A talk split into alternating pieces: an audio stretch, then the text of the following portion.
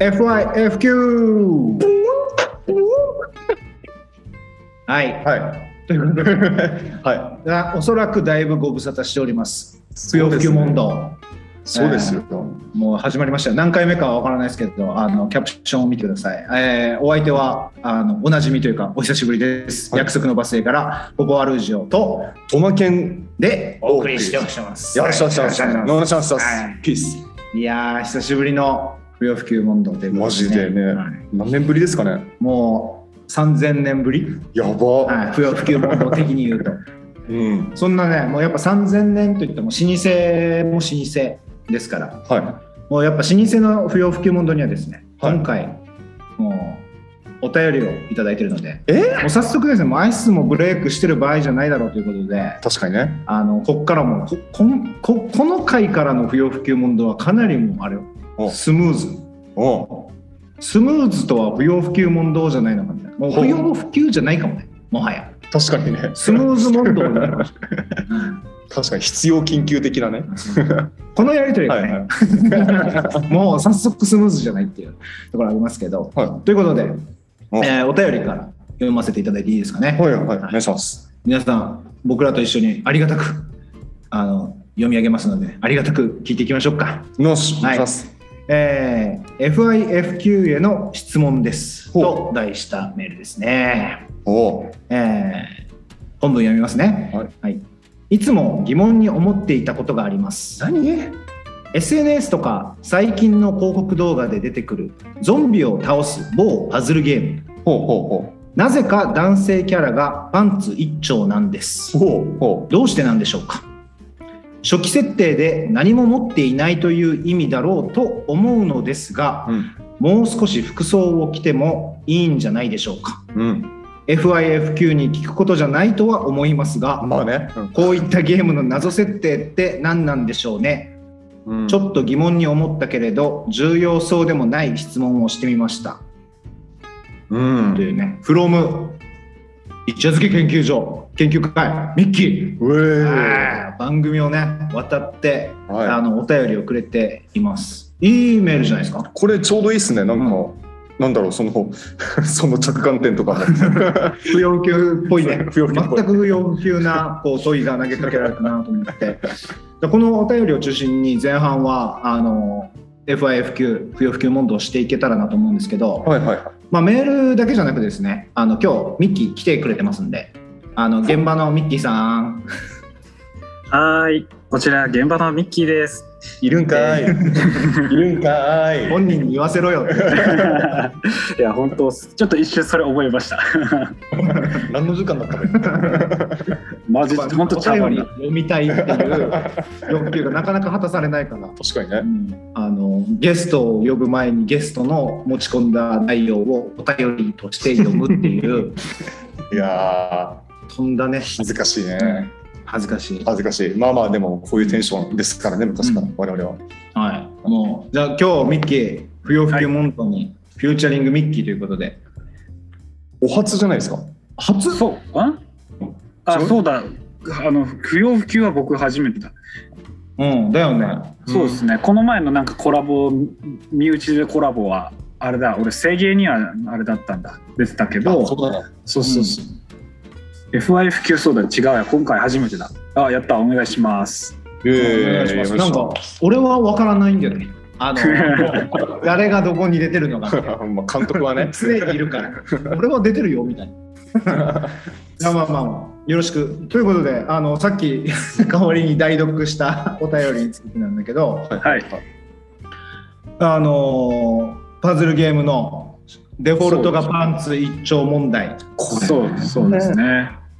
これも改めてちょっとこのテーマ性の部分じゃあミッキーにちょっと喋ってもらってもいいですかと思って。お願いしますよはい。あの、いや、まあ、っていうか、まあ、書いた通りではあるんですけど、うんあの本当だいぶ前ぐらいからそのいわゆる SNS だとかなんかネットの広告ってそういうパズル某パズルゲーム系のなんか動画っていうかコマーシャルが流れてきてる中でなぜかあのゾンビと戦うんだけど、まあ、装備を獲得していくっていうそういうゲーム性をまあ持った設定なんだけどなぜかキャラクターがパンツ一丁なんですよね。うんパン一なんですよ。なんでパン1なんだろうなっていうところが甚だ疑問でで、やっぱまあじゃあ女性はって言った時に女性はまあ例えばいろんなまあコスチュームを着てる設定なんですよ。でそれにまあ例えば武器を持ってとかっていうちょっとそんな感じのまあ CM が打たれてるんですけどだったら男も武器は持ってないよ確かに最初だから。なんだけどあのいや洋服ぐらいもうちょっと着てもいいんじゃないの。なんでパン1なの？っていうのがあのあれですね。あのちょっと疑問というかあなんでわざわざその男の設定にそんなものを入れたんだろうっていうのがちょっと気になったっていうことが1個。でそれでまあこれゲームあるあるなのかな？どうなんだろうってちょっと思ってまああの少し FIF 級にちょっとまあ話してもらおうかなと思ってあの投げてみましたっていうそういう感じです。ありがとうございます。確かに。その辺、ゲーム史的にはどうなんですか？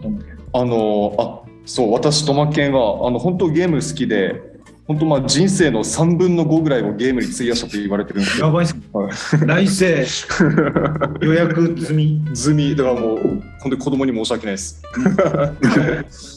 まあ本当まあそのくらいいろ,、まあ、いろんなゲームをしたっていうよりはなんだろうな一つのゲームをなんか死ぬまでや死ぬほどやったみたいな死ぬまでやった。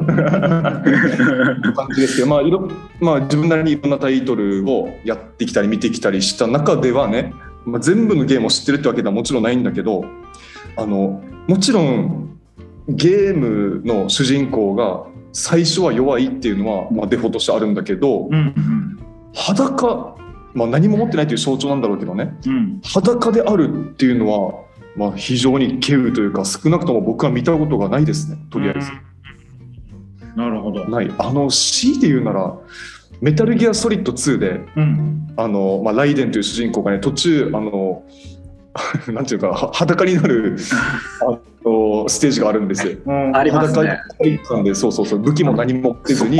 こ股間を押さえながらそうそう隠しながらはい。はまあ、敵の、ね、監視からその状態で逃れようみたいなうんうん。ステージがあったりしますけどなんか思いつくのはそれくらいでなんだろうね。女性に関しては確かにあるあるなんですよ。え？あの女の人に関しては露出の高い服をなぜか最初から着てる。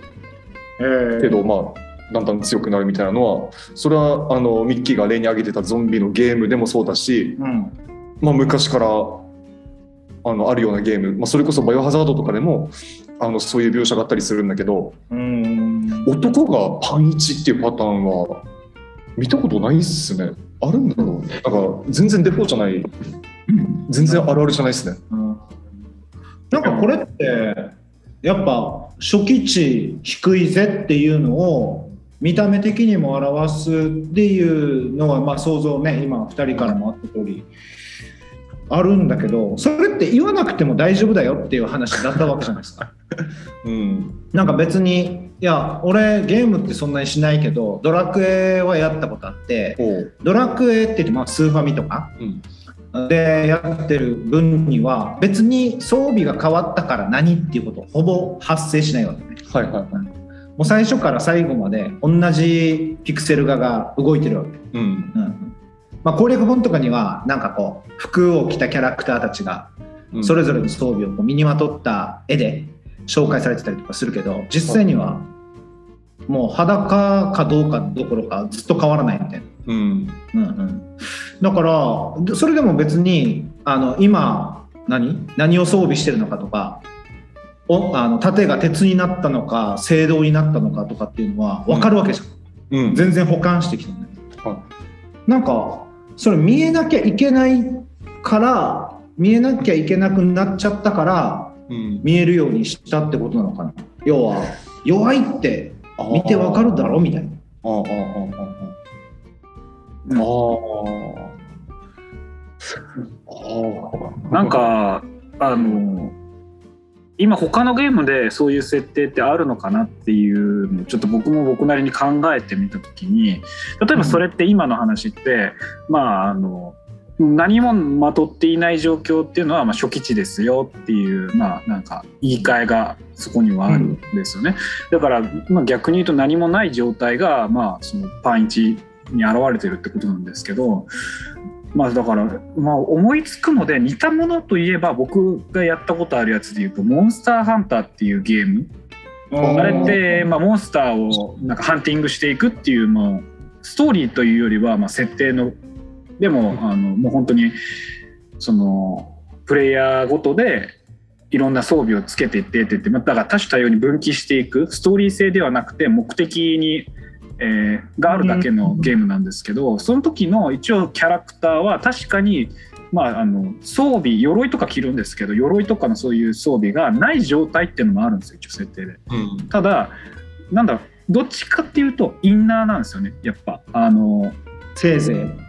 そうそうそうそう男も女もまあなんかスポーツジムが帰りみたいな感じって言われた。のまああのボクシングパンツみたいなものっぽいんじゃものっぽいって言えばそうなんですけどただあの僕が言っている某あのゾンビパズルゲームもうここまで言ったら大体もうあのメーカーっていうか特定されちゃうのでそうなんですけどタイトルわかんないんですよああまあまあまあいいんだけど別に。そのパズルゲームは本当になぜかパンツいブリーフ一丁なんですよ。男のキャラが。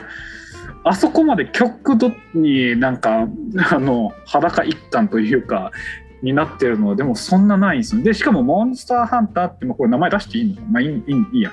あのゲームは確かにこのふ服のあれは外せるんだけど武器は外せないからとは言いつつも全然そのゼロゼロ値にはならない？そういう。うん。なんかそれはちょっとだからもう極めてあの初期値ゼロにしたかったんだろうかなっていうのが伺い知れるあのなん。だろうなあの某パズルゲームだなって思いましたけどね。あーなんかずっとお二人の話聞きながら超今真剣に考えてたんですけど、うん。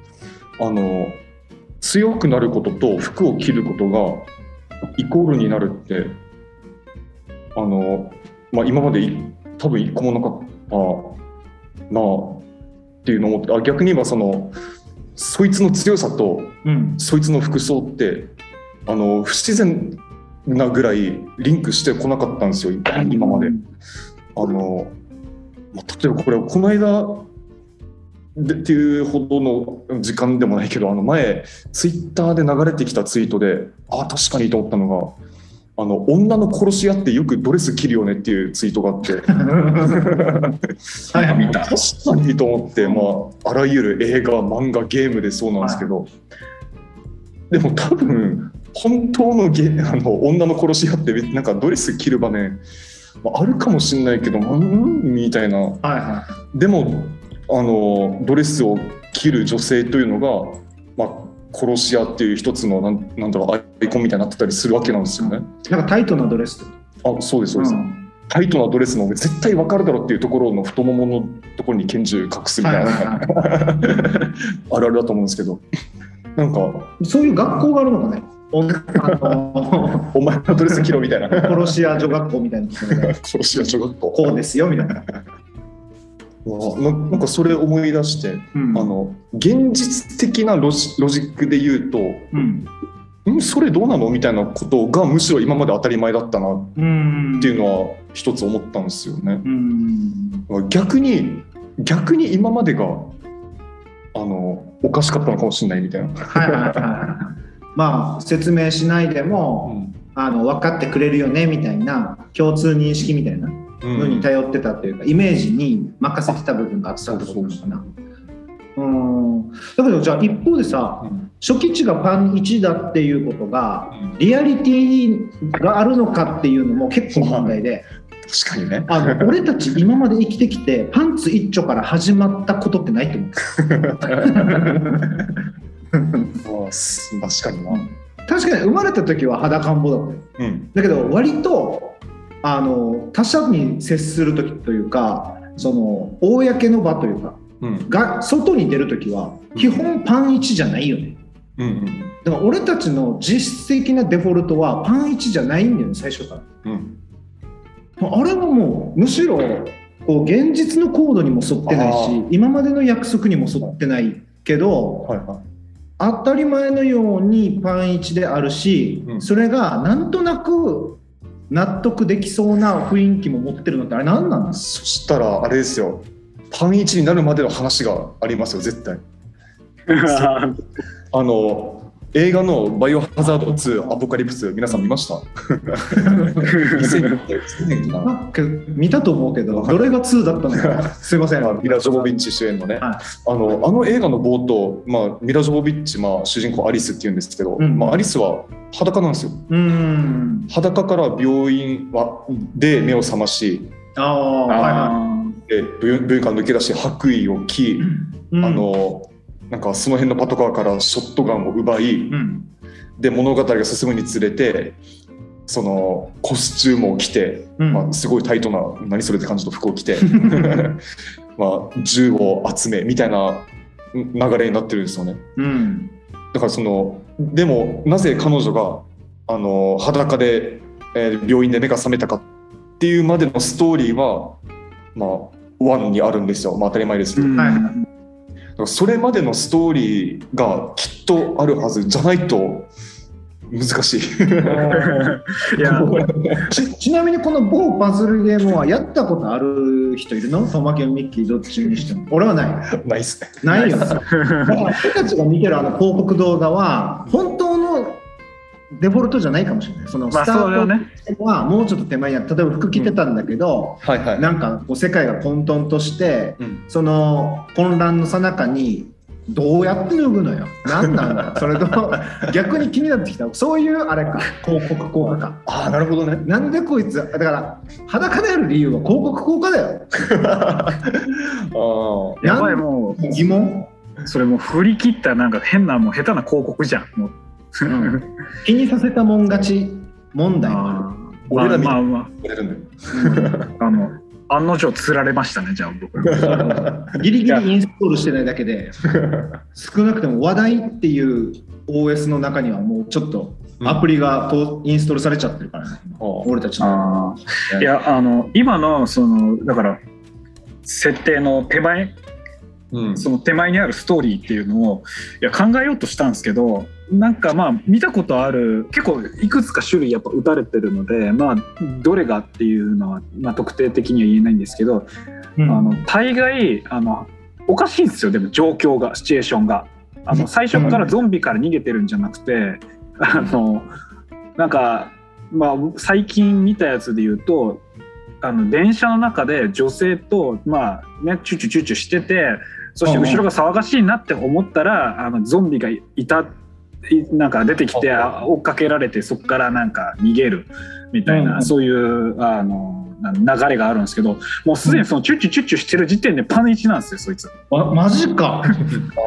それはやばいわ。これちょっと確かに解釈に困るな。だってそれそれでいくとどうにしたってお前みたいな。だだって 順番がだってそれでいくと前提としてでもそんなもうねあの女性と電車の中で、まあ、別にそれが悪いわけじゃなくてチュチュチュチュするとして最初から後ろにゾンビがいるって分かってたら、まあそれどころじゃないから、まあ、だからそれこそゾンビの登場ってあ不意打ちみたいなあのアクシデントとして、あの物語が急に始まるみたいな広告なんですよ。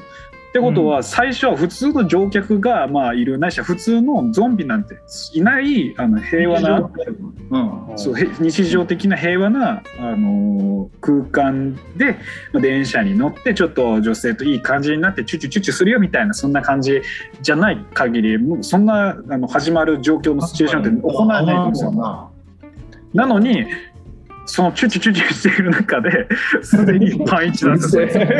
どんだけいいのねうるせえ。マジうんあうんっていうあ。っていうあの謎がありましてですね。じゃあやっぱそのもうこので車内でそそのチュッチュチュッチュの先に行こうとして脱いでたんじゃないの？じゃあ男の子が 気が先んじて。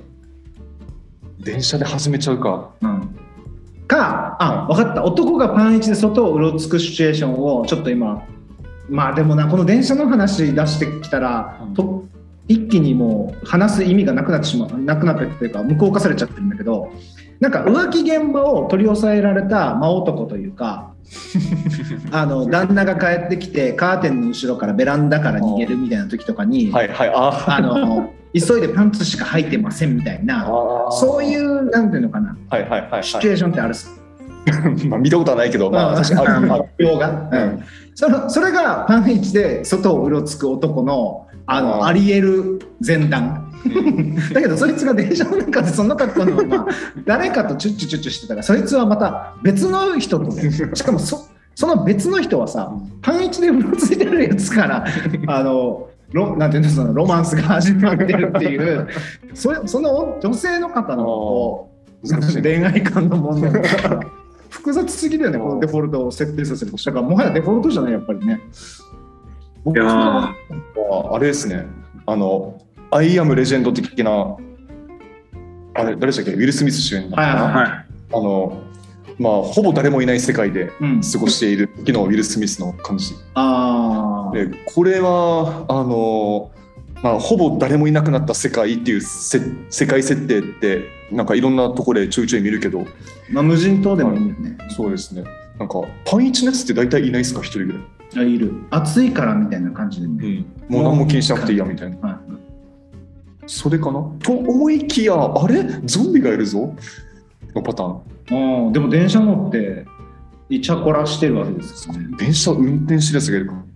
だからななんていうの？やっぱ繋がらないよね。ああ難しいな。うん。いや。だってそういううん。パンイチの状態から例えばもう一人きりだと思ったけど、あこの街には電車が通ってたんだっていうところにたどり着いたとしてまだパンイチかよっていう問題だね。はいはい。いやーだから今ちょっとあのお二人っていうかには送ったんですけど、ちょっと画像あの僕があの取りだめたスクリーンショット。これねこれ非常に特筆すべき点だよミッキー。これをあのタイムラインに流れてくるこのこのブロックをキャプチャー取って収集してるわけだよね。そうなんですよね。あの割とこまめに撮ってます。なんかいや設定おもしおかしすぎてよくわかんないから撮ってるんですけど例えば電車の中でシュッチュしとりますわ。あので奥の方でゾンビに押されてるんですよ人が。うん。はいはいはい。1枚目。いうん。確かにやだからおかしいやろって思うんですよね。で他のやつ見てもやっぱり女の人はドレスにハイヒール。なのに、男性は見てください。あのすなんだろうこれボクサーパンツに裸足っすよ。上半身裸で。すごいね。本当だね。でもまあ2枚目3枚目これあの後ほど一見会 FIF 級の何かで流しててほしいんだけど あの屋内だからねまだね。うん。屋内のパターンは分かるけど1枚目これ確実に地下鉄というか電車の中だからね。うん。これで改札をくぐってきたのかって思うとねいや。スイカは持ってるけどパンイチですっていう状況もよくわからない。見る限りスマホやこうスマートウォッチをしてるようにも見えないこれ。うん。パンツで改札をくぐったくぐったというか抜けたのか。あもう一つうん。ちょっと話のベクトル変わるんですけど、もうん。う一つなんかすごい重要だなと思ったのが、うん。あのパンイチの男の人やっぱガタイがいいんですよね。ああなるほどね。強いんですよつまり。あのお前は服さえ着れば武器さえ持てば強いぞっていうなんかね。うん、メッセージを感じる。この肉体の強さっていうのをパッと見で分からせるために筋肉を見せる。つまり露出を最大化するっていう。うん、だから服を着せろよ。銃を集めろよ。みたいな。そういうなんていうのかゲームへの参加への持っていき方みたいな。強さの象徴としてのってことか。俺たちはてっきりこうデフォルトは弱いよねっていう初期値の低さを表してると思いきや初期値がそこそこ高いっていうコアなスキルが高いっていうのを示すためかもしれない。あとあとですよ。うん、これごめんなさい。あの合ってるか分かんないけどこのゲーム多分作ってるの中国？中国？あそうなの？多分中華系っぽいですよね。だとしたらさあの昔から中国のアクション映画って最初何も持ってないけど後半なんか武器持って強いみたいな、うんああやっぱそのなんていうの？手ぶらはいはい、手ぶらも十分強いんだけど、あの相手するやつのレベルが上がるにつれ自分も何かを持たなくちゃいけなくなりみたいな流れってなんかよく見るなと思って。確かにね。中国だけじゃないかもしれないけどね。でもこの手ぶら主義ってあるよね。なんか手荷物は少ない方が旅慣れてるっぽいみたいな話と一緒だったり、うん、なんかこう広報筆を選ばずとかともつながるけどなんかあれやこれや持ってなくてそっかやっぱ裸一貫文字通り裸一貫で勝負できるぜっていうのをまず踏まえたいんだ。うんうん身一つで戦ってます。なその強調か、うん、そういうことなのか。なんかでもう一個今あの新しいやつ送ったんですけど今度ゾンビのやつですね。ゾンビの方。はいはいはい。ゾンビもパンイチなんですよ。おお何なんだこのパンイチ主義。そういえば昔からゾンビってそうだよな。服着てないよな。ああじゃあ。昔からそうっすねそういえば。フェアフェア要は防弾チョッキとか着ててあの武器も持ってる状態で純裸のゾンビに勝つのは当たり前みたいな、うん、やっぱその誠実さ？うん、公平さ？ゾンビに対する公平さっていう。だから勝つことの正当性だよねある意味、うん、そのフェアさっていうのは誠意ではなくてむしろあの相手を打ち負かし全力で打ち負かしていいんだっていうなんていうの免罪符じゃないけど、はいはいはいはい、だって俺裸だしみたいな。うん。なるほどね。がここには潜んでるかもしれないです。ミキ、トマケン、はい、金がね、なったのよ。そろそろ30分にと行こうとしてるんだけど、はい、どうなの？これ、あのミッキーが釈然としたかどうかっていうことも踏まえて、一旦のセーブポイントかな、今日はここが。まあ、結論は出せる。コンティニュー。チェックポイント。でも、あのそうですね。あのフフェアっていうところはちょっとああ新しい視点だなって思いました。まあね、ある意味新しいなって思いました。そういうそこまでは考えてみてなかったっていう。うん、ゾンビ確かに裸だもんね。あと裸じゃないとゾンビって分かんないかもね。あでも一個でもそこに疑問を挟むと、うん、でも服着てるゾンビバイオハザードって服着てません？あのねシリーズを重ねるごとに切るようになった。あ、そうなんだ。あの最最初というか2か3あたりまでは上半身裸のゾンビとかいっぱいいたから、うん、それは当時の2000年代のえっとね「ハウス・オブ・ザ・レッド」っていうあのシューティングゲームがあったんだけどゾンビゲーム、うん、あそこあの辺の時代まではゾンビってすっげえ服着てて。でバイオハザードでいうと4あたりから人間との区別がちょっとつけづらくなったから怖くなったっていう、うん、あの面がある。だからゾンビ側を強化するっていう手法もあるさ。そのフェアさを演出するために、うん、ガトリング銃みたいについてるやつもいるでしょ、うん、バイオハザード知らんけど。うん、知らなそう。だから、え、まゾンビちゃうけみたいな、うん、改造人間みたいなニュアンスも出てくる気がしてて、それはゾンビ側を持ち上げることで、あの、テクノロジー持ってる人間とのバランスを取る。うんパターンでも今この話題になってる今日ミキが出してくれたゾンビパズルのやつの方は人間側を下げていくことであのゾンビとのこのバランスを取るっていうフェアさなのかなじゃあ。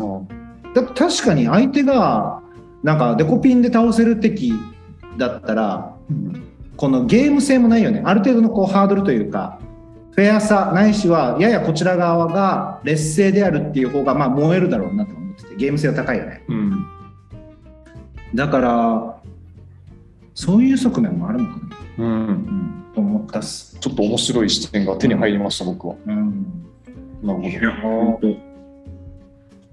フェアさは新しいなと思いました。ね、あの思ってた想定してたりとか予定してた、うんあの方向とは違うところに行ったから、まあ、最後なんかネタバレっぽく言うと俺的にはさなんかこれって、えっと、分かりやすさの話に今日なるのかなと思ってたの。以前一夜漬けでこう分かりやすさって何かみたいなテーマで話したこともあってはい。なんか現実的かどうかは別としてこうやった方が分かりやすいよね、まあ、デフォルメみたいなニュアンスであの何も持ってません。はら本当に何も持ってないでしょ？みたいな。うん。でなんかバカにしてんのかっていうあの流れが生まれてるのかなっていう嫌いもあったんだけど、まあ、それもそれで当然切り口としては有効かなと思うんで、まあ、別の議論だったり別の機会にあの預けたいなと思うんですけど。はい。ゾンビとのフェアさを要はゲーム設計の問題であるっていうね、うん。えーそれはちょっとね確かに俺も じゅあの自分たちで出しておきながら結構いい話じゃないかなと思って。確かにね。いや、いい話題持ってきてくれましたよ。いいえ、ありがとうございます。なんか取り上げていただき。単一で始まることなかったからなっていうのは 確かに。なるほど。うん。いや、ありがとう、ミッケありがとう。じゃあ前半はこんな感じで、なんであのパズルゲームはファン1から始まるのかっていうのをね、ちょっとこう FIF 級かける一夜漬け研究会っていうところでうん。考察してみましたけど、皆さんどう思いましたでしょうか？もうすでにファン1になって外を歩いてる人がこれを聞いてるかもしれませんね。確かにね。それやばい。そうしたらゾンビが来てもフェアですっていうのを また倒しますっつってね。まあまあ、あの捕まらない程度に服は着て出歩きましょうっていったところでしょうか。はい。はい、ということで、えーっと、じゃあ前半となる今回の不要不急問答、この辺でお開きとさせていただいてもよろしいですか？はい。いいと思う。はい。えーそれではまあ後半、この後は、えーっと、ジングルを挟んで、うんおまけんのもう定番と化しつつあるはい。映画コーナーが待ってるので、ウェイウェイ。皆さんもどの映画かなっていうのを予測して映画の1本2本見て後半をお楽しみいただけると。当たるかもしれないしうん。当たらないかもしれないしどっちにしてもうん。見る意味あるのかっていうのはあると思うんですけど、まあ、映画を楽しもうということで。はい。はいえーそれでは、えー今日はこの辺で一旦前半は区切りたいと思います、はい。えーお付き合いいただきありがとうございました、えー一旦のお相手はココアルジオとトマケンと、そしてえーと、えー一夜漬けからのミッキーでした。ありがとうございましたありがとうございましたイエーイ Goodbye my world.